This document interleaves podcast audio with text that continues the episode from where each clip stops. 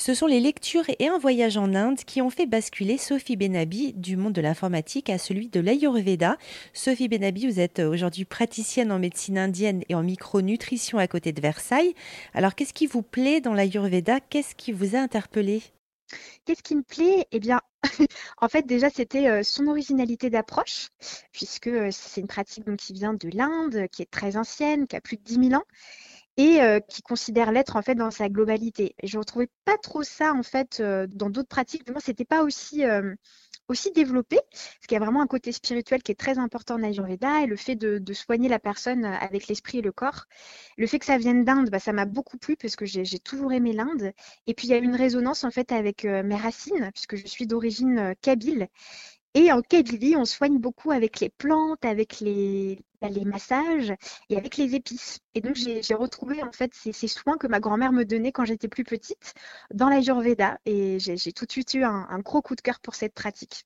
Alors justement, comment vous l'avez rencontré Est-ce qu'il y a une anecdote? Est-ce qu'il y a un voyage? Est-ce que euh, comment ça s'est passé pour vous? Comment vous avez rencontré l'Ayurveda? Oui, un petit peu de tout ça. En fait, euh, déjà, c'est apparu par un, ouvrage que j'avais découvert euh, en cherchant des, livres à lire. Donc, c'est là où justement j'ai retrouvé un petit peu cette consonance avec, euh, avec mes origines kabyles.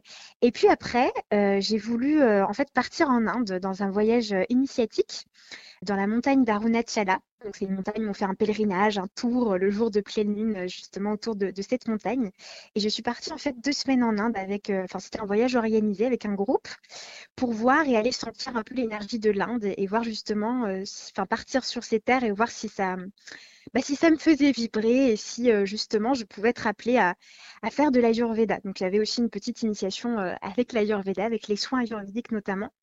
Et puis quand je suis revenue de, ce voyage de deux semaines, j'ai tout de suite su en fait que c'était vraiment dans, dans l'Ayurveda que j'allais m'épanouir et que je voulais en faire finalement mon, métier. Donc il y a eu vraiment cette découverte à travers l'ouvrage et puis après le fait de, de partir en Inde, ça m'a ça m'a donné envie en fait d'approfondir et puis de tout de suite me lancer dans, dans les études de l'Ayurveda. Parce que vous avez fait autre chose avant, vous vous destinez à autre chose?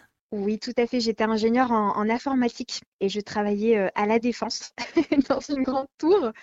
Et malheureusement, ça, ne faisait pas du tout vibrer, quoi. J'étais vraiment pas bien dans, dans ce travail-là. Donc, j'y suis restée quelques années. Et, et puis, un jour, j'ai eu un, déclic en me disant que c'était plus possible. J'ai eu une crise, en fait, une sorte de crise émotionnelle où je me suis mise à, pleurer, à pleurer, à pleurer, mais comme j'avais jamais pleuré de ma vie.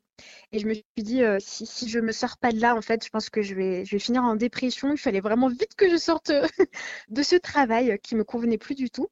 Et puis heureusement, l'Ayurveda est arrivé euh, à ce moment-là. C'est intéressant aussi parce que vous vous servez euh, de, euh, de pratiques ancestrales mais vous avez acquis une connaissance aussi des plantes occidentales. C'était important voilà, d'allier là où on est à, à ces cultures ancestrales?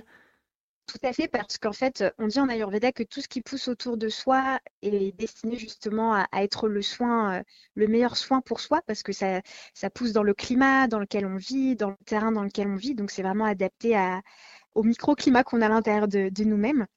Et du coup, c'est hyper important aussi à cette question écologique, bien sûr, euh, de pas forcément toujours euh, faire traverser les plantes euh, à l'autre bout du monde.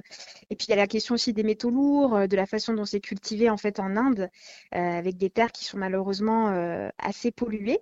Donc j'étais vraiment sensible à tout ça. Et du coup, j'ai vraiment voulu apprendre aussi à trouver des ersatz chez nous, en France, en local aussi, quand c'est possible, bien sûr avec des plantes qui sont tout aussi, tout aussi efficaces et, puissantes que celles qu'on peut retrouver dans les livres ayurvédiques.